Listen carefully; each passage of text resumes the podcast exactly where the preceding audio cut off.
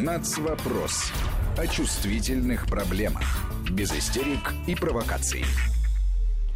И в студии Александр Андреев и историк Марат Сафаров. Марат, добрый день. Добрый день. А на связи со студией еще один историк Армен Гаспарян. Армен, здравствуйте. Приветствую, коллеги. Приветствую, Армен. И речь сегодня пойдет о советско-польской войне, но это у нас она так называется, а в польской историографии другое название, правильно?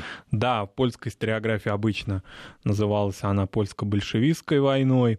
А у нас, собственно, тоже, вот Армен, может быть, поправить, дополнить сейчас, да, а, собственно, вот эта советско-польская война, как такое понятие устойчивое, тоже сформировалось, как мне представляется, за последние вот годы в историографии, поскольку раньше либо она находилась в тени вообще событий гражданской войны, обозначалась польским фронтом, а, либо очень многие события ее как-то вообще тонули в, общих, в общем вот массиве дат каких-то явлений, поражений, которые происходили в этот период. Но почему мы вообще об этом говорим, да, чтобы наши радиослушатели не удивились, почему мы сейчас а, вспомнили об этой войне? Дело все в том, что, ну, во-первых, 20-й год, то есть столетие назад, век назад, это был а, период такой кульминации этих событий. Не случайно в Польше готовятся, не знаю уж, коронавирус внесет ли свои коррективы или нет, но готовятся в августе отметить столетие защиты Варшавы во время этих событий. Чудо на Висле, так называется это событие в Польше. И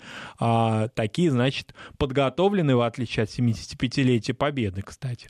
А в Великой Отечественной войне, во Второй мировой войне подготовлены достаточно, ну, насколько можно судить, масштабные события, масштабные такие празднества. То есть это а, часть национальной современной польской идентичности, причем надо отметить, что разделяемые как консервативными силами, находящимися ныне в Польше у власти, и сейчас, конечно, активно использующими любые исторические события, так, собственно, и польскими центристами. То есть в оценках а, эм, советско-польской войны, событий 20-21 года, особых каких-то различий, как мне представляется, кардинальных между разными политическими силами современной Польши нет. Это считается начало Второй Речи Посполитой, вот этого государства, которое образовалось на обломках империй а, и на обломках по итогам, вернее, Первой мировой войны просуществовал до 1939 года. Армен, а, вот как Марат, ты считаешь, есть какие-то вообще в этом отношении у поляков разные точки зрения или нет? Марат, я даже тебя сначала дополню. Э, у нас э, в стране вообще вот этот вот советско-польский э, военный конфликт делился на несколько частей. Например, там условно оккупация Украины входила у нас в раздел «Победоносное шествие советской власти». То есть там это все имело самое прямое отношение к эпохе гражданской войны. А, что касается самого вот этого вот э, наступления на Польшу, то по понятным э, причинам, связанным с фигурой маршала Тухачевского, это была не самая популярная тема, и они вообще особенно-то много не размышляли.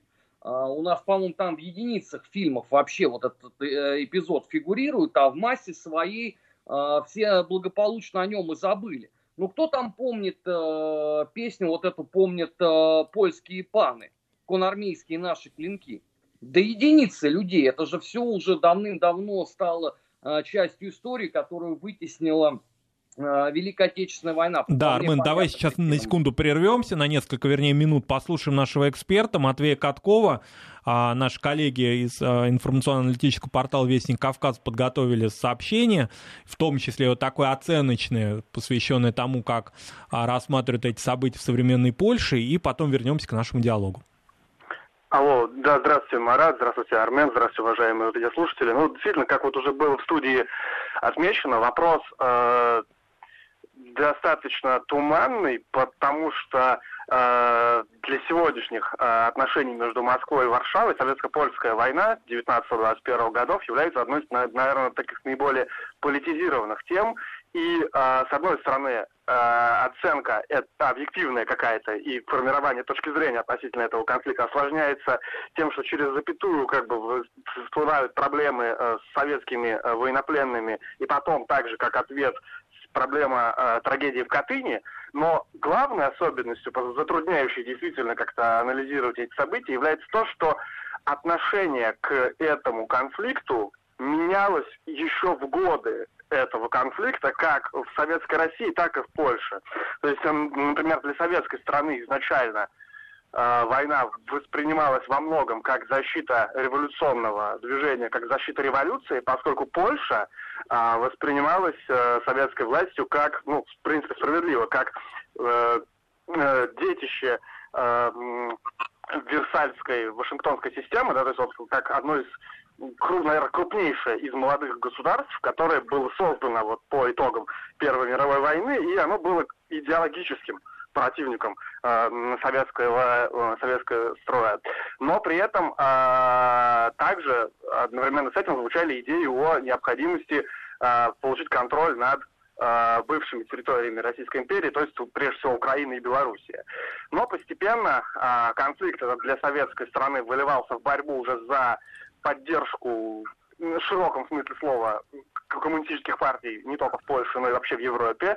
И в, у нас в отечественной историографии зачастую можно встретить такую мысль о том, что вот идея мировой революции, она как раз-таки разбилась о вот эту войну, потому что после этого уже совсем иная э, политика была у советской власти. Но с другой стороны, э, при этом э, вот такое вот ее восприятие, поэтому в Польше, да, говорят антибольшевистское, потому что, а, с одной стороны, этот аспект был очень э, актуален, да, но с другой стороны, например, э, проблема коммунизма для, там, скажем, европейского политического пространства сохранялась, да, потому что, например, мы знаем, что в 20-е годы э, левые партии, коммунистические, социалистические, были во главе очень многих стран Европы, например, вот во Франции э, левый картель, э, Йозеф Вирт в Германии, в общем, созвал к админ, в который входили социал-демократы. Так, с одной стороны, этот аспект, он как бы оправдан. Но при этом в Польше ко всему этому докладывал, накладывался сюда же еще и идея вот воссоздания Речи Посполитой, о чем уже сегодня было сказано. То есть в Польше, э, существовавшей в границах до разделов до 1772 э, года. А, причем э, Варшава именно рассматривал необходимость по, взять под свой контроль также территорию Литвы, Украины, Белоруссии. Собственно, сам Пилсудский э, так вот, э, цитата у него есть такая про вот об этом, он дословно, Россия могла бы легко перейти в состояние второсортной державы, не способны серьезно угрожать новообретенной независимости Польши. А Польша же, как самое большое и сильное из новых государств, могла бы легко обеспечить себе сферу влияния, которая простиралась бы от Финляндии до Кавказских гор. Это сам Пилсудский. А, при этом в Варшаве также не отрицали вот именно этого антибольшевистского антисоветского характера, то есть это одновременно с этим такое понимание формировалось. Например, э, американский историк, но польского происхождения Ричард Пайпс потом писал, например, что одним из э, мотивов Пилсудского вот в этой войне была как раз борьба именно с коммунистической оппозицией внутри Польши. То есть таким образом как бы это идет вместе, да, и борьба за Речь Посполитую, вторую, как Марат сказал, да, с другой стороны, и вот эта вот борьба с большевизмом. А, причем, что характерно, а в целом, если вот, то есть, да, тут как бы можно выделить таких два подхода. С одной стороны, эта э, война воспринимается как действительно борьба за Польшу, прежде всего за ее интересы, а с другой стороны вторая такая концепция – это борьба вот именно с большевизмом и в рамках вообще в целом борьбы с большевизмом на фоне революционных событий, которые тогда происходили в Европе. А, при этом, что характерно и для той концепции, и для другой – практически э, мы практически не наблюдаем какого-то серьезного восприятия Украинской Народной Республики и Белорусской как субъект международного права. То есть скорее мы встречаем вот идею того, что на территории бывшей Российской империи, э, которая была оккупирована немецкими войсками, сформировался политический вакуум после того, как оккупационные силы покинули этот регион. То есть они являлись как бы де-факто носителями какого-то суверенитета, и все, что потом происходило здесь, это вот уже э, вопросы, которые, в общем-то, не являются, э, эта тема не, не являются предметами, субъектами международной политики. Поэтому вот э, отношение к Украине, к Белоруссии, в общем-то, воспринималось в таком характерном для Польши, такой речи посполитой ключе, то есть, как, как можно сказать, ключе, что территории должны быть интегрированы в состав государства. Вот. Но и, соответственно, э, в принципе, тема эта сейчас не, самое, наверное, актуальное для поляков, потому что все это перекрывается э, вопросом э, Волынской трагедии 43 -го года. Тема болезненная уже, в свою очередь, для э, польско-украинских отношений современных. Ну, а в принципе, э, вообще к теме, к непосредственно советско-польской или большевистской, э, польско-большевистской войне, как она у, в польской историографии, тема, в общем-то, подогревается именно во многом по политическим соображениям. Ну, вот, как уже говорилось, в России тоже интерес к ней немножко бугас в там, с Тухачевским. В Польше э, тема не поднималась, пока существовала организация Варшавского договора в целом. А после ее распада уже опять новый виток интереса, ну, уже на волне новых геополитических событий, которые сегодня в мире происходят. Спасибо большое. Матвей Катков, информационно-аналитический портал «Вестник Кавказа». Армен, мы тебя прервали. Продолжаем. А, да я э, хотел прежде немного не согласиться с э, коллегом Матвеем, потому что все-таки образование Польши это не совсем продукт э, Версальской мирной системы, это еще случилось в эпоху российского временного правительства. Еще до мирного договора, который поставил точку в Великой войне, как ее называли современники, было далеко. И второй момент по поводу того, как она называется там – польско-большевистская война. Но давайте вспомним, что слово советское вот так вот укоренилось э, в международной политике после все-таки образования Союза Советских Социалистических Республик. Это несколько позже было. А вот э, термин большевистское действительно тогда вполне себе использовался, причем повсеместно. Это не только в Польше. Э, он точно так же звучал, например, в Болгарии при Э, восстании левых, или, например, в Германии, когда э, фрайкоры громили э, коммунистическое восстание. Еще один момент, с которым я бы вот тут вот в данном случае не согласился бы, это с тем, что Пилсудскому нужно было задавить местных большевиков. Ну давайте вспомним вообще процент выходцев из польских земель в составе РСДРП они в подавляющем большинстве своем имели самое, что ни на есть, прямое отношение а, к российским большевикам. То есть они, и проще занимались... говоря, были уже в Москве и в Петрограде в это время? Конечно, конечно. А, ну, в худшем случае где-нибудь в Киеве. И интересы Польши их на тот момент мало тяготили. Их там больше а, гораздо занимала мировая революция. А что касается политизации этой темы, ну, вне всякого сомнения, потому что если в нашей стране она такая была вообще мало кому интересная и крайне непопулярная тема, то Польша построила э, вокруг э, этой кампании э, целую масштабнейшую пиар-акцию, которая должна была и показать э, торжество польской государственности. Я обращаю внимание даже, как они называют разгром армии Тухачевского под Варшавой. Это чудо на Висле вот само по себе название, да, это уже такой прямой там отсыл условно в битву народов э, при Лейпциге. Э, но у нас до сих пор огромные пробелы в знаниях по этой теме, что здесь греха таить. Э, единственное, вокруг э, чего все это крутится, это, конечно, судьба пленных красноармейцев.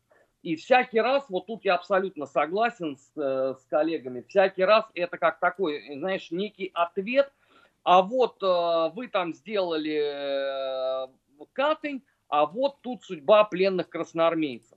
Но мне кажется, что э, трагедию пленных рабоче-крестьянской Красной Армии нужно рассматривать отдельно. Не привязывать ее совершенно к, к событиям 1940 года. Но это просто странно. Мы же не привязываем условно трагедию красноармейцев 20 года э, к событиям там профсоюза «Солидарность» начала 80-х годов. Ну, так и здесь надо, наверное, поступать.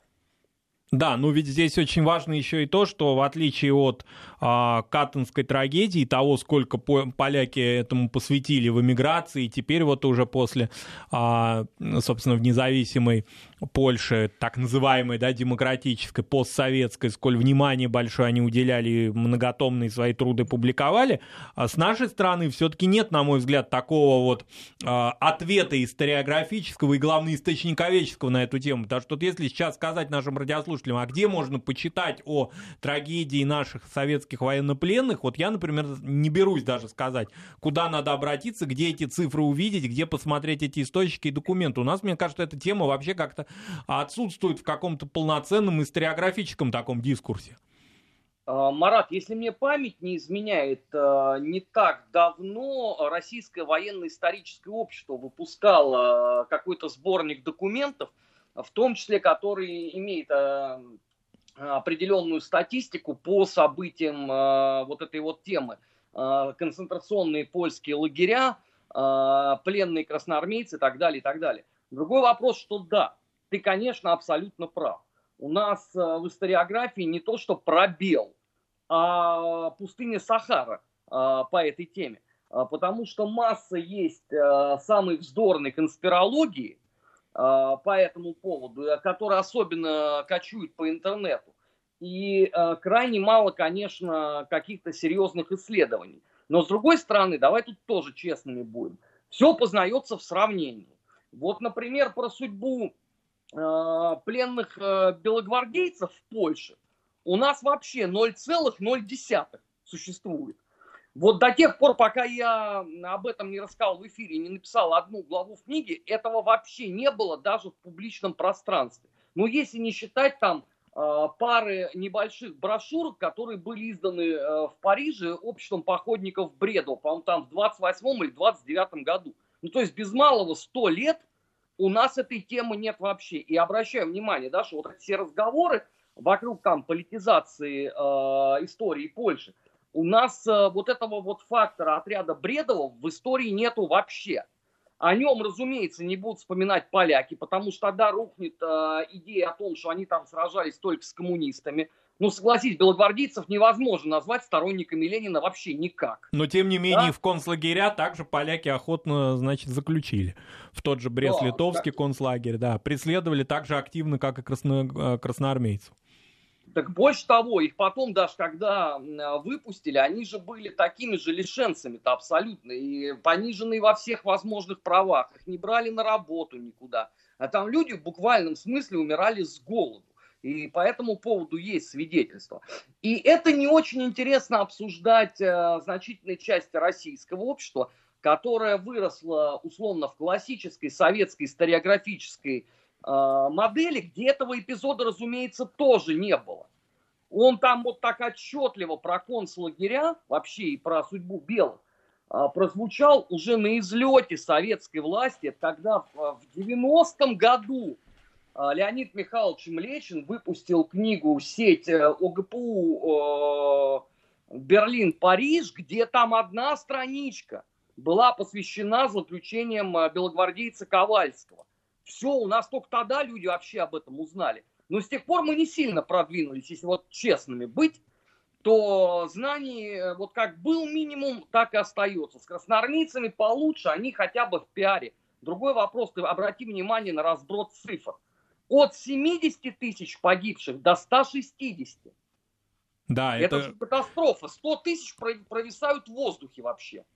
Да, и, собственно, на эти цифры опираются очень активно, на этот вот разброс, вернее, цифр, очень активно опираются наши польские оппоненты, ведь они всегда прицепляются к этому сюжету, да, и говорят о том, что вы сами не посчитали количество своих погибших и, собственно, военнопленных, какие вы претензии предъявляете нам. Это же неоднократно звучало вот со стороны польских историков. Марат, Не, у них э, Армен... еще есть вторая а. линия обороны, это на самом деле, Марат. У них есть э, следующий этап. Когда им показываешь документы, из архива там э, Министерства обороны, они говорят, слушайте, вот по нашим данным погибло там, по-моему, 19 600 человек. Вот за это мы готовы там условно нести ответственность. А вот эти ваши там от 60 до 160 мы и знать не знаем. Почему этому вопросу сейчас уделя... не уделяется должного внимания? Только исторические причины, только связанные с тем, что в Советском Союзе об этом молчали? Саш, ну я не сказал бы, что совсем э, внимания не уделяется, потому что э, регулярно и мы вот в программе «Нас вопрос» уже точно не первый раз, по-моему, обсуждаем судьбу э, пленных красноармейцев.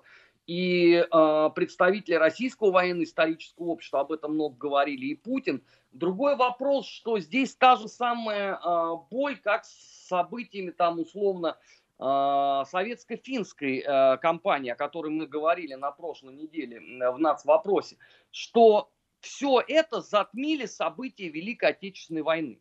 Вот они на первом месте. Вот все то, что происходило тогда, всегда будет в центре внимания. А все то, что было раньше, по сути дела, ушло на обочину истории. И я вот голову даю на отсечение. Если бы поляки бы не занимались бесконечными политическими э, спекуляциями на сложных исторических вопросах, а не далее, как сегодня утром, они заявили о том, что они не полетят в Катынь, а, потому что им, видите ли, правительство России не обеспечило достойный прием в условиях коронавируса. Вот если бы этого всего не было бы, никто бы там не вспоминал бы э, про судьбу пленных красноармейцев. Потому что гораздо больше, конечно, по масштабности, по числу потерь э, история Э, советские красноармейцы в концлагерях на территории генерал-губернаторства, как называлась Польша, э, с 1939 по конец 1944 э, года. Вот это все затмевает. А те наши попытки вернуть условно разговор вот в плоскость такого исторического обсуждения, они все время будут забиваться с одной стороны незнанием общества, а с другой стороны поляки будут этим пользоваться и говорить, слушайте, ну если вы там сами даже не можете определиться, кто вы, что вы хотите. Причем по там целому ряду вопросов. Вот э, ведь конечный результат войны это э, договор мирный, да, вокруг которого тоже сломано копий немало. Ну там, например, поляки требуют до сих пор золота. Но у нас единицы людей могут объяснить, почему они тогда это золото не получили. Единицы. А в массе своей у нас 99% вообще даже не в курсе про какие-то там детали этого договора. Да, они же ведь еще деле... требовали, Армен, да? Помнишь о том, что они требовали... Мы а... сейчас э, сделаем перерыв, да, и о том, что они требовали, поговорим уже после выпуска новостей. А у нас остается при, примерно минута до него. Я вот э, хочу вам э, просто напомнить о том, что за минуту нужно очень коротко изложить те мысли, которые нужно изложить до выпуска новостей. Да, ну имеется в виду требования поляков Парижскому миру да, 21 года об интеллектуальной собственности Речи Посполитой с 1772 года, да, которую якобы Россия вывозила из польских земель, и вот теперь вы должны ее вернуть.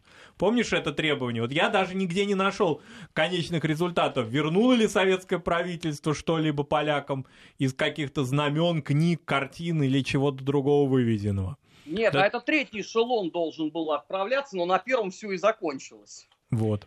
Итак, я напоминаю, что в студии историки Марат Сафаров и Армен Гаспарян. Речь идет о советско-польской войне 1919-21 годов. Сейчас мы сделаем перерыв на новости и сразу после них продолжим этот разговор. Нацвопрос. О чувствительных проблемах. Без истерик и провокаций. Историк Марат Сафаров в студии, историк Армен Гаспарян на связи со студией, и мы продолжаем о советско-польской войне, но э, если эти события не были столь масштабными, как последовавшие за ними, можно ли э, э, коротко объяснить, почему очень важно их понимание, их знание, и важно их не забывать, какие уроки из них можно извлечь сейчас? Ну, во-первых, на мой взгляд, очень важный урок — это а, политическое целеполагание, поскольку с самого начала этого а, процесса, сам этот поход, если так можно его назвать, он а, был идеологизирован. То есть если взять все-таки идеологическое направление советского руководства на тот момент, оно ведь, вот мы уже в первой части говорили, было нацелено на мировую революцию. Значит, вот движение, Варшава, она обязательно пойдет, потому что польский рабочий, конечно, протянет руку русскому рабочему, то есть солдату-красноармейцу. Дальше направление в Западную Европу, на Берлин и так далее.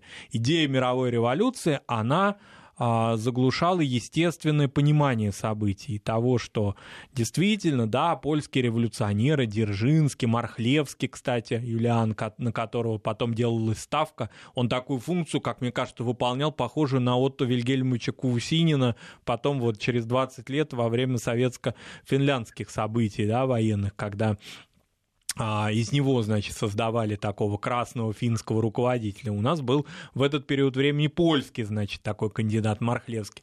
И другие, они совсем иной были идеологической ориентации, на другой платформе стояли. Действительно, они уже находились внутри России, их мало интересовали польские национальные интересы. А реальная жизнь Польши была ориентирована на создание действительно возрождения польского государства. И это советское руководство, конечно, не учитывало. И более того, вот то, почему мы не знаем очень много об этих событиях, связано еще и с тем, что многие тексты, документы, которые касаются, а, допустим, обсуждения этих событий в предшествии Рижскому миру, тексты выступлений Ленина, Сталина, других руководителей, а Тухачевского, пока он был в фаворе, да, а потом на долгие годы годы вообще выпал да, из исторического а, контекста в связи с тем, что его репрессировали. Вот это незнание, такое цензурирование исторических документов, оно еще в большей степени привело к незнанию этих событий, поскольку ну, нельзя было выставлять Ленина а, в дурном свете, если он а, полагал, что идея мира или Троцкого на какой-то период времени тоже это ведь было актуально. Троцкий образца 20 21 22 там года, он же отнюдь еще не маргинал политический. А, поэтому очень много из того, что мы должны были бы знать, оно просто не дошло до нас или дошло в усеченном виде. А идея мировой революции действительно а, стала проваливаться сразу же, потому что оказалось, что поляки ориентированы на создание своего государства, на свой, если так можно даже уже сказать, русофобский в определенном смысле контекст, да, то есть они воспринимали Красную Армию, как мне представляется, не как большевистскую армию, а именно как русский захват Польши, или как вот у Польши такое вот открылось окно независимости, а вот теперь вы к нам опять пришли и нас пытаетесь захватить. Поэтому не случайно с польской стороны, с той стороны шла и русофобия, и антисемитизм, и все те проявления, которые были характерны для, и характерны, к сожалению, до сих пор для польского национализма. Армен, как ты считаешь? Марат, ты знаешь, я вот склонен полагать, что если бы условно в 1937 году группа Тухачевского бы успешно для себя а, совершила тот самый а, государственный переворот, то а, история бы советско-польской а, войны 20 года изучалась бы во всех школах.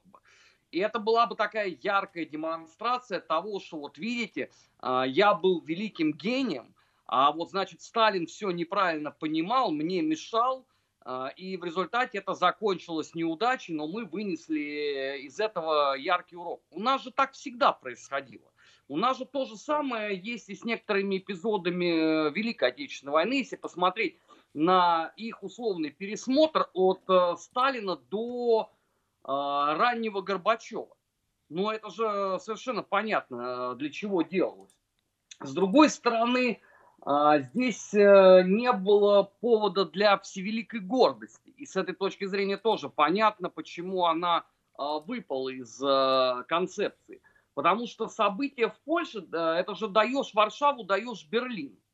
Нам же не сколько Варшава там была нужна, да, надо было прорубить окно а, в сторону Германии, прийти на помощь э, германскому пролетариату чтобы потом еще, соответственно, весь европейский пролетариат сумел а, подняться на классовую борьбу. А ничего этого не получилось. В силу там ряда причин. И а, стратегические просчеты э, Тухачевского. И то, что Сталин не смог настоять на своем в Реввоенсовете, потому что его-то точка зрения оказалась правильной. Он предсказывал, что это может закончиться крахом. И давай скажем честно, э, Буденный тоже пытался свою игру играть. Он же на определенном этапе замедлил продвижение. А, потому как он э, недолюбливал Тухачевского, но это у них было взаимно и по понятно тоже какой причине. А в результате сложилась история, который, э, которую нельзя продать э, было современникам. Нельзя. Тем более, что все же это еще и увенчалось пресловутым мирным договором, который поляки обрушили по итогам. Это вот как раз то, о чем мы говорили в конце первой части – когда они потребовали э, себе э, компенсацию за интеллектуальный вклад э, в Российскую империю. А если у тебя все, вот вся картина состоит из вот таких вот эпизодов, которые, ну, тебя категорически не устраивают, они тебе совсем не нравятся, но стоит ли удивляться тому, что это, эти события просто ушли абсолютно на задний план, а потом их просто еще и подробили. отличнейшим образом, потому что что-то там оказалось в разделе «Гражданская война» на советской Украине, что-то оказалось «Гражданская война» на территории Белоруссии, что-то оказалось в разделе международная политика 20-х годов. Да, и плюс а к этому еще... полотно не получится. Да, и плюс к этому еще послевоенный период и все наши вот эти вот а, какие-то утаивания, да, болезненных моментов вообще в советско-польских отношениях, чтобы как-то вот не навредить образу Польской Народной Республики, нашим братьям и союзникам, и тоже очень много, мне кажется, выпадал, хотя в гораздо меньшей все-таки степени, чем более такие последующие события. Все-таки термин «белополяки», он э, существовал, его не выкинули из лексикона официального. Ну а как ты его выкинешь? Он там укоренился, потому что э, ты же вспомни, существовало, например, общество старых политкоторжан, которые написали немерено воспоминаний, у которых были свои там средства массовой информации, которые это ровно так и называли. Поэтому так же, как и белофины, это закрепилось в сознании. Вот термин, который пропал, это белокитайцы. Да, да, да. О нем сегодня уже никто не вспоминает, хотя и таковые тоже были. Но тем не менее, э, вот, э, это первое. И э, второе. Понимаешь, когда уже свершилась Великая Отечественная война, когда вот началось строительство социализма в Польше, было же вычеркнуто не только, была вычеркнута не только история советско-польской войны 20-х годов, а вообще, по сути, обнулили все 20-е 30-е годы. У нас что там, кто-то вспоминал про Прометей разве, да? У нас, отметив тысячелетие крещения Руси, разве кто-то вспомнил о судьбе русских православных храмов на территории Польши? У нас ведь даже а, самого термина вот этого вот насильственная полонизация долгие десятилетия не существовало он же появился, если мне память не изменяет так вот в общественном сознании, ну хотя бы прозвучал в году, наверное, 2004-2005. А до этого-то этого не было ничего. Поэтому у нас э, у многих странное представление о Польше межвоенного периода.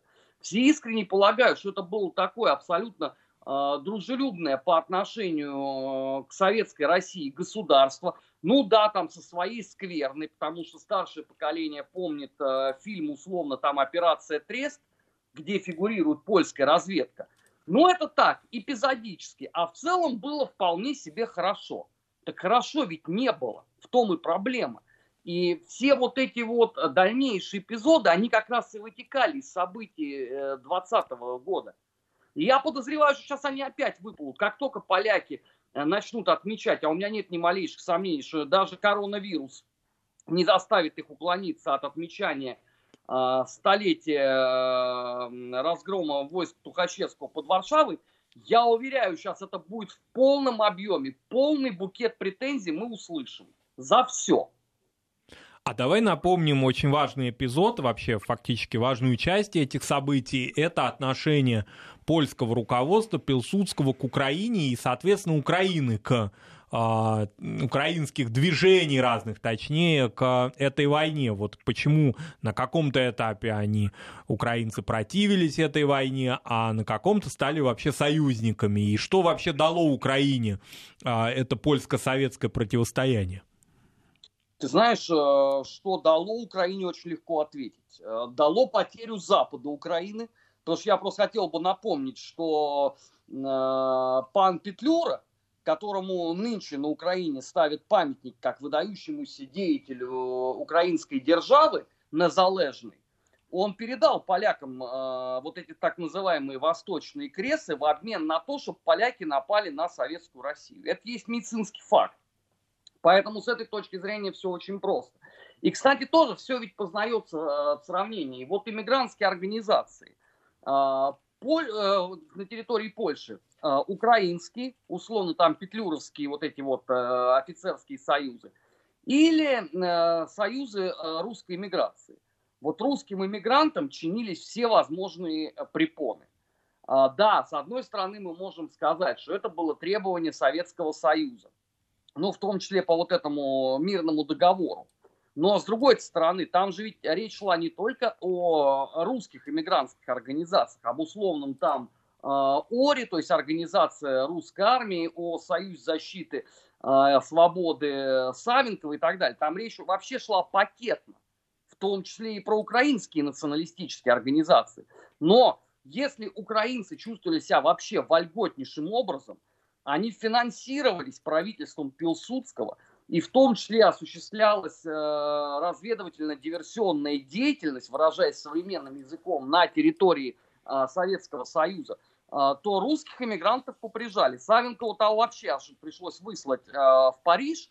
Ну да, у него был такой э, зеленый коридор между Парижем и Варшавой, э, по которому он курсировал завидным постоянством, но тем не менее, для руководства э, борьбой тебе необходимо быть на месте. Никого из лидеров э, петлюровских организаций поляки так и не выслали. И многие из них еще и дожили даже до э, немецкого нашествия на Польшу, что самое поразительное, их и немцы тоже не тронули. То есть они продолжили заниматься ровно тем же самым еще и при оккупации Третьего Рейха. Но вот эти вот конфликты последующие, которые будут уже происходить во время Второй мировой войны, а, Украина-польские, они все-таки корнями, можно их а, соотнести вот к этим событиям, к, тем, что, к тому, что для украинцев не реализовалась, для украинских националистов прежде всего не реализовалась идея создания Украины, и, собственно, поляки этому препятствовали? Поскольку ну, они не могли поделить Галицию да, между собой. Никакую украинскую державу. А потому что э, Пилсудский же провозгласил э, Великая Польша от моря до моря. Да, он Какая... даже Смоленск, ведь там какие-то горячие головы в его окружении. Ну, не сам он, но во всяком случае, кто-то в окружении, да, Пилсудский говорил о том, что и Смоленск хотелось бы обратно, значит, э, взять в эту Речь Посполитую. Слушай, ну, э, Прометей вполне себе откровенно об этом говорил что Великая Польша от э, моря до моря одна из наших э, стратегических целей. Э, Прометей создавался а, ну, может быть, не по самому прямому указанию Пилсудского, но то, что при его благословении, это совершенно однозначно. И здесь э, никто даже и не спорит э, по этому поводу. Э, были многочисленные э, территориальные претензии э, по отношению к территории Советского Союза. Заметим себе, что они никуда и сейчас не делись. Потому что восточные кресы, да, а, право и справедливость по этому поводу много раз выступала нынешняя. Можно вспомнить а, Вильна и Ковна. А, Вильна, например, э, даже на польских загранпаспортах они сейчас изобразили. То есть вот эта вот э, родовая травма той эпохи, она ровным счетом никуда не делась. Она есть и сейчас. Просто какие-то страны на это глаза закрывают, вроде там э, Литвы и Украины, потому что у них там такой, знаешь, антироссийский фронт, такой Прометей 2.0 в миниатюре собран. Вот. А кто-то э, в лице России э, достаточно жестко на это на все реагирует. Другой ведь вопрос, что в Польше за последние 30 лет сложили принципиально новую историографию. Она очень сильно отличается от той, которая была а, в их эпоху вхождения в страны Варшавского договора и строительства социализма. Там Польша-то показана как великая империя, которая пала просто жертвой э, оккупации э, хищников террористических. Поэтому очень многие э, граждане Польши и мыслят ровно в той же самой категории. Они знать там не знают про поход э, поляков на Киев в эпоху нашей гражданской войны. А, про многие-многие другие эпизоды. Этого же нету в их историографии. Она очень прилизанная. Надо показать Польшу как главную жертву. А все, что в эту концепцию не входит, соответственно, надо вычеркивать. Но вычеркнуто оказалось, ну, по моим прикидкам, наверное, процентов 65-67 из того, что было. Но а, они вычеркнули по политическим соображениям нынешним, да, а мы вычеркивали это по идеологическим соображениям той эпохи, до сих пор тоже не вернули. Потому что вот сейчас, если выйти на ну сейчас плохой пример, да, в, в условиях самоизоляции. Ну хорошо, когда закончится эпидемия коронавируса, можно выйти на улицу опросить там первые тысячи человек. Да я уверяю, что никто там никаких фактов о военных вот этих вот э, советско-польских делах 19 там 20 года не скажет. У нас точно так же об этом не знают. Эту историю еще, видимо, только кому-то предстоит написать. Но когда это будет, я не возьмусь судить. Армен, давай в завершении программы немножко напомним о, о поддержке поляков союзниками их, Антанты. Как неожиданно оказалось, что вот Антанта стала одним из важных лейтмотивов, лейтмотивов поддержки Польши. И почему, скажем, там Франция так активно помогала, а Великобритания достаточно сдержана? Ну, этому есть очень простое объяснение, а, потому что Польша точно так же, как и Лимитрофы, расценивалась э, как некий такой санитарный кордон против э, большевиков на первом этапе. Их нельзя было, конечно, назвать Лимитрофом, ну, в силу объема Польши, но тем не менее. И если Франция в 20-х и 30-х годах еще оказалась что называется, э, в эпицентре действий советской разведки, это то, что э, они назвали большевистские гангстеры в Париже. Я имею в виду там э, похищение Кутепова в 30-м году или похищение Миллера в 37-м. То есть для французов эта история была очень актуальна. Они прекрасно понимали, о чем идет речь. То англичане, они исходили из того, что ладно, мы, э, чуть не сказал, в домике, мы на острове, до нас это, если дойдет, то в какую-то там последнюю очередь. Но, ежели чего, Польше мы, конечно, э, помощь окажем. Ну, как они оказали в 1939 году, все прекрасно знают. Да, они войну объявили, но воевать никто не желал. То есть Польшу с этой точки зрения развели как в наперске. Другой ведь здесь вопрос, что Польша сама сделала все возможное именно для реализации подобного сценария. Потому что, устроив масштабный пиар вокруг э, разгрома армии Тухачевского, поляки в 30-х годах договорились до того, что они вообще самая сильная армия на континенте. Они, выражаясь современным языком, наняли опытных пиарщиков, которые понаписали десятки статей, что никакие там французы, никакие англичане, уж тем более вообще этот куцый вермахт, а это было еще до прихода фюрера к власти, не способен быть э, серьезной силой только польская армия. И они в какой-то момент сами в это уверовали. Вот это самое страшное для них было. И когда э, случился август 1939 года, выяснилось, что несмотря на все проявленное геройство, а поляки очень храбрые воины были во всей эпохе, да, и события там 1939 года это просто лишнее доказательство того. Но вот этот пиар с ними сыграл очень злую шутку.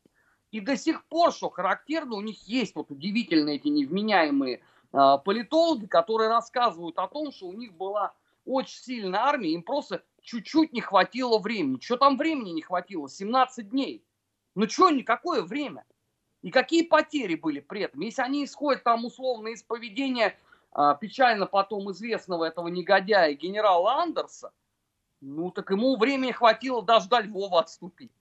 Ну, некоторые там к румынской границе сразу пытались отступать, чтобы уже как-то и обезопасить, по-моему, самих себя и перейти эту границу. Да, да, к огромному сожалению для них что мы, какие мы вообще вот уроки из этих всех событий, очень коротко, Армен, давай подведем выводы, должны сделать прежде всего для себя с точки зрения того, чтобы наши соотечественники больше знали об этих событиях и о трагедии наших а, предков. Всего сто лет назад, по меркам историческим очень мало, такое большое количество а, советских людей погибло в этих лагерях, но мы об этом очень мало знаем. А, да вывод э, очень простой. А, нам надо научиться изучать собственное прошлое. Нам надо понять, что собственное прошлое в 20 столетии – это не только Великая Октябрьская социалистическая революция, не только Великая Отечественная война. Это и масса других эпизодов, которые надо знать. Знать надо хотя бы для того, чтобы все вот эти многочисленные фальсификаторы истории, которых сейчас развелось просто немерено, чтобы оставить их без оружия, наше время в этом часе подошло к концу. Встретимся в следующем.